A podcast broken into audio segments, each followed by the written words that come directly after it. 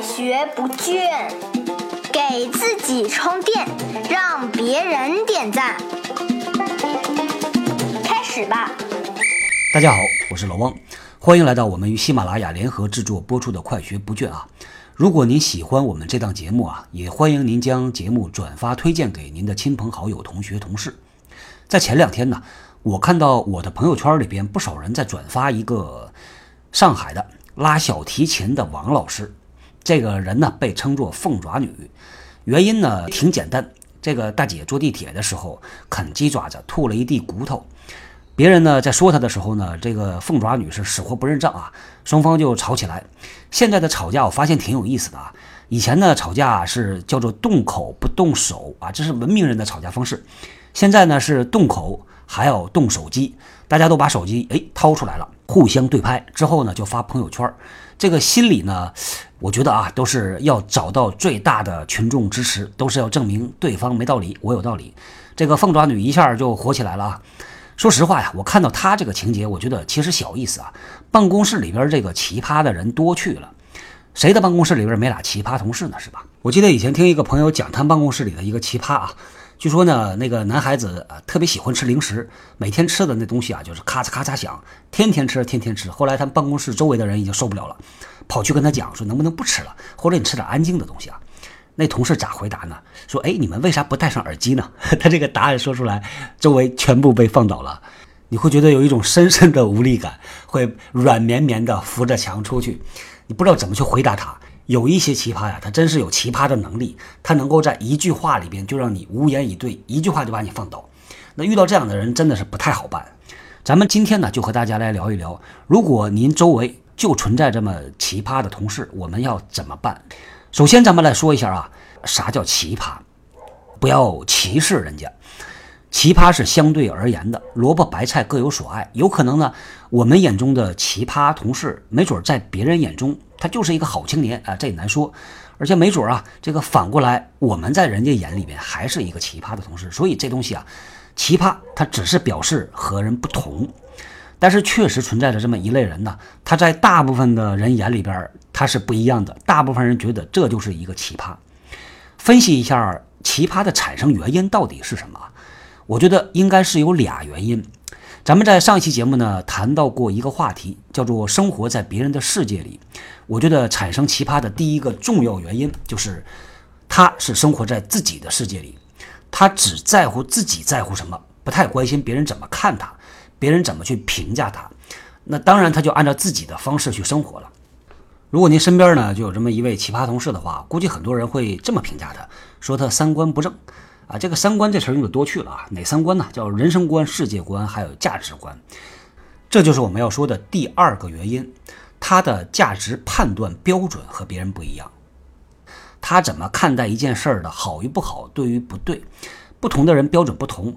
大部分人吧，这个标准呢差异不大啊，差也就是差那么一点儿。但是确实有一些人，他的差异很大，或者是非常高，或者是非常低。还有一种可能啊。同样的一个标准，你放在这一堆人里边呢是好的，放在另外一堆人标准里边可能就是不好的。比如说举个例子啊，我们在内地呀，如果你看到马路边上啊有人在蹲着的话，你觉得不是那么的奇怪。很多地方呢，这个大家逛街逛累了的时候就找个地方一蹲啊，在地铁里边也能看到有人蹲着，没座位嘛，这个一天特别累了啊。但如果你到香港、到国外，你去坐地铁的话，你会发现蹲的人还真的很少。他们这些人如果累了怎么办呢？或者找地方靠，或者呢，就是他完全的盘腿坐在地上蹲的人其实挺少的。前段时间呢，在香港大陆游客不是出了不少状况嘛？啊，确实有那么一小撮啊，香港人对于大陆游客看不惯啊，觉得这个素质太低。他判断素质太低的标准肯定挺多的，但是呢，是以他自己从小受的教育标准。如果在地铁上你看到有人这个不讲卫生，这肯定是素质低啊，我也同意的。但如果你看到有人蹲着，你说他素质低，我觉得这个有待商榷。很简单的原因呢，就是因为大家的标准不同嘛，对吧？那说到这里呢，咱们不是要给奇葩的同事翻案，而是说呢，确实这个奇葩是相对而言的。如果一个人不符合大部分人的这个判断的话啊，那可能在大部分人眼里他是奇葩。但如果你把他单独的作为个体，你拎出来放到另外一个环境、另外一个文化，那有可能他就不一样了。所以呢，咱们不管到底好与不好，但是对于我们来说，这个问题总要解决的。怎么样去解决奇葩带来的困扰呢？咱们来说一说啊。我觉得呢有三招。第一招啊，不是视而不见，而是我们要把它榨出水来。我一直呢有一个观点啊，很多的事儿呢，我们要争取做到价值最大化，或者呢叫做价值复用。其实现在啊，这个概念在网上还真挺流行的，叫什么呢？叫共享经济。比如说滴滴啊、优步都是这个模式。每天你上班呢，从家里开到公司，哎，如果正好顺路能够带一个人赚点小钱，哎，这不错呀。这就是把同样一件事儿、同样一个资源，你的价值最大化了嘛，对吧？那如果呢，正好你知道什么事儿，你知道一个消息，别人不知道，别人愿意付钱来听你讲，那这也叫价值最大化嘛。其实价值最大化呢，它不仅仅是一个习惯，它是一种心智模式，它反映出来的啊，是我们怎么去看待资源。是不是一件事儿，它只能带来一个结果呢？那这就是我们在预设立场上，如果我开始的时候，我想到了这件事儿可以带来不同的结果，能够带来附加价值、叠加价值，那你自然而然就会想啊，怎么样能够实现那个叠加价值，而不是简单的说，哎，我做完了就做完了。那这就是一个心智的思考方式嘛。如果咱们看啊，身边就存在着这么一个。奇葩的同事让你挺难受的，那你又没法改变现状，怎么办呢？我们就要化悲痛为力量啊，把这个奇葩同事他带给我们的负能量变成一个正能量，咋办呢？我觉得咱们可以尝试着去培养我们自己对于人的洞察，来解释一下啥叫洞察。洞察就是透过现象看本质的能力。呃，说实话，在企业里边呢，经常搞各种培训，就喜欢把词儿包装一下，做的看起来很高大上。比如说呢，在国外呢，把这个洞察力啊叫做 insight，那到了中国呢，就硬生生的创造出这么一个洞察力的词。其实呢，在我们中国古代呀，有几个很好的说法，说的就叫洞察。比如说，大风起于青萍之末啊，你看啊，古人说看到这个。青草的那个尖儿上啊，出了一点点小旋风，我就知道远方有大风要来了。还比如说呢，叫做一叶知秋，看到那个树叶飘飘荡荡的从树上落下来，那你就知道天气转冷，秋天要来了。其实说的就是这意思啊，没那么的神秘。当我们能够从一个人的行为习惯模式上啊，去深入的分析这个人的话，那这个呢就叫做对于人的洞察。中国人呢，经常讲说这个人很厉害，厉害在什么地方呢？看人很准。这个看人很准，其实就是对这个人有洞察力。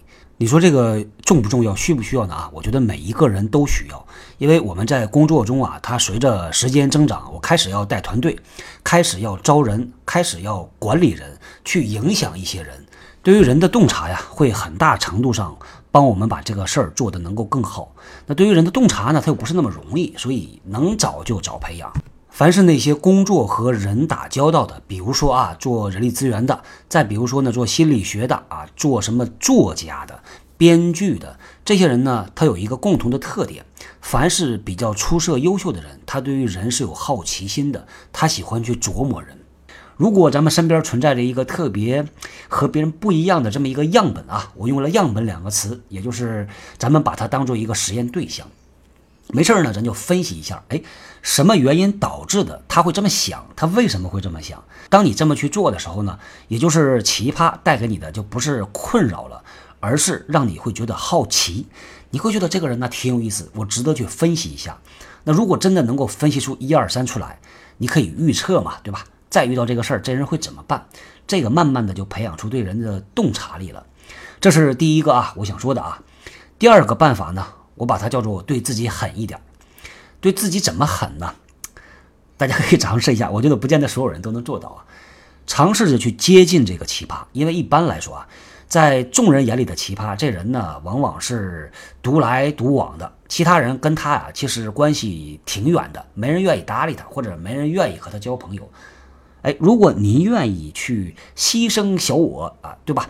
您去贴近他，多了解他，没准儿就能够交到一个朋友。当然，这个对自己其实挺狠的。我一直呢有一个态度，我说职场行走就如逆水行舟，不进则退。一个人成长的过程呢，就是不断挑战自己的过程。所以，当你把自己从自己的舒适圈里边拖出去的时候，这个其实是给了自己一个成长的机会啊，让自己能够有机会突破自己。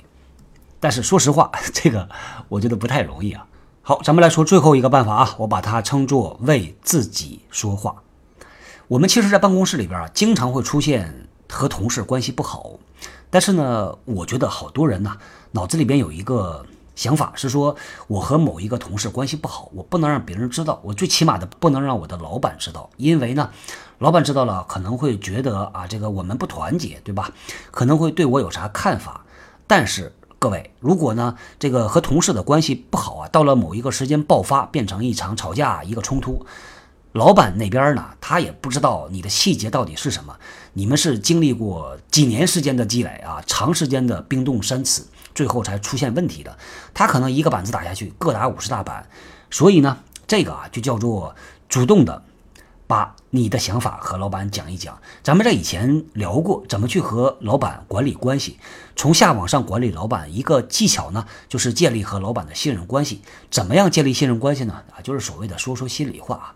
所以，如果你觉得啊，这个办公室里边真的有一个同事让你觉得特别难受，你可能还不得不和这人打交道，影响到你的工作绩效了，影响到你的发展了。那你可以私下里找一个合适的机会，用一个比较合适的方法和老板去讲，不是背后告状啊。那个背后告状呢是有问题的。那咱们呢只是客观的陈述事实，这里边有一个小技巧，可以说这是你的苦恼，问问老板有啥办法没有，也就是把这个球踢给老板，让老板帮着你去解决这个问题。但是在讲的时候呢，注意不要讲太多的负面的情绪化的这个判断啊。好，最后呢再简单的总结一下啊。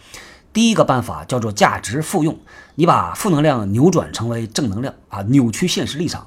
第二个办法呢，叫做对自己狠一点。第三个办法叫做为自己讲话。这个奇葩同事这个话题啊，我觉得挺有意思的啊。咱们呢就来搞一个七天微信群啊。如果您感兴趣这些话题的话，想来吐槽一下您身边的这些奇葩同事啊。欢迎大家到我们的微信公众号里边呢，回复“助手”两个字，联系到植小智同学啊，加他为好友之后呢，小智啊会把你拉到我们这个微信群里边的。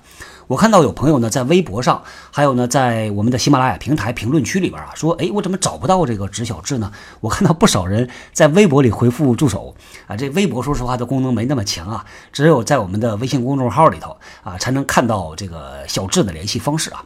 再说一下我们的微信公众号啊，叫做“人呐”，那就是口字旁加一个内容的“内”。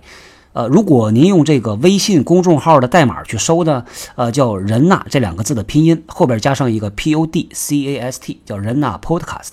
好，那也想听听大家啊，您身边的这些奇葩同事都是多么的奇葩。好，那咱们这一期呢就聊到这儿吧，我们后天接着聊，拜拜。我是小汪，搜索关键字“人呐”，找到老汪的新浪微博和微信公众号，看更多的内容。